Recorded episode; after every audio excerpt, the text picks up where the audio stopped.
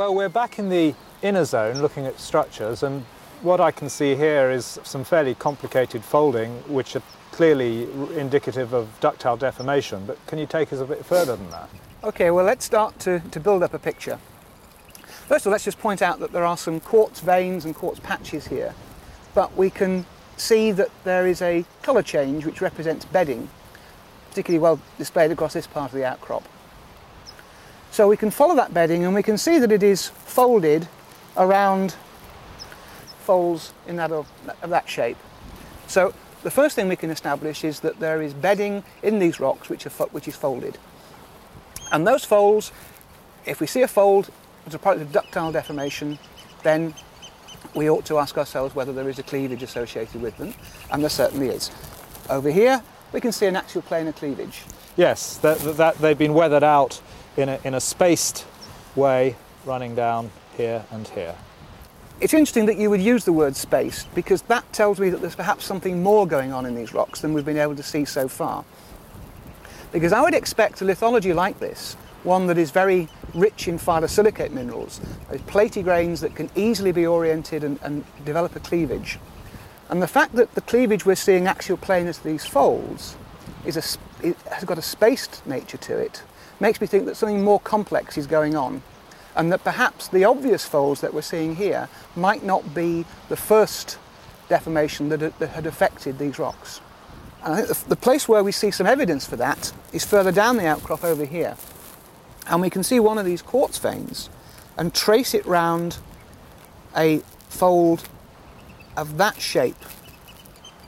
Now that's very different, both in terms of shape and orientation from the folds that we've just been seeing. The fold is much tighter for a start. It's almost what we'd term isoclinal. The angle between the, the fold limbs is very, very tight indeed. And the axial planes appear to be parallel to bedding. The axial planes are parallel to the, to the bedding and the layering in this rock, aren't they? And we can just about see that other cleavage here. And that cleavage is just coming straight across these folds, almost at right angles to their, to their axial planes. It's a later cleavage that cuts right the way across that fold and relates to these other folds that we started off seeing. From this single outcrop, we've been able to recognise older, flat-lying isoclinal folds and a younger spaced cleavage axial planar to more upright folds. So we're picking up good evidence for a chronology of structures, for a time sequence to these structures. Clearly, two different episodes of deformation resulting in two different orientations of folds and with different cleavages.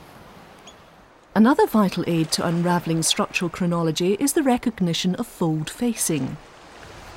Right, we've come over to the south side of Loch Leven now to have a look at these quartzites that contain some of the best cross bedding in Dalradian quartzite I have ever seen. Uh, it is superb.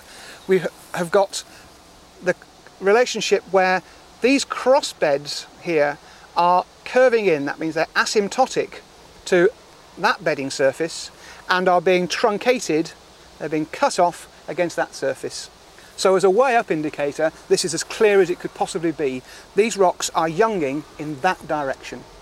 Okay, that's really interesting because on this side of the outcrop, there's a fold. You can see the limb folding around an arch here and the axial plane is given away by this surface here and transferring your younging information over to the fold, the, uh, the limbs of the fold are younging that, that, that, that direction. In other words, we're younging as we go down the axial plane.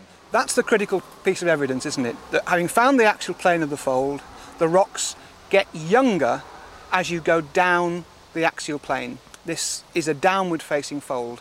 And the critical thing is that can only happen when there is more than one episode of folding in the area.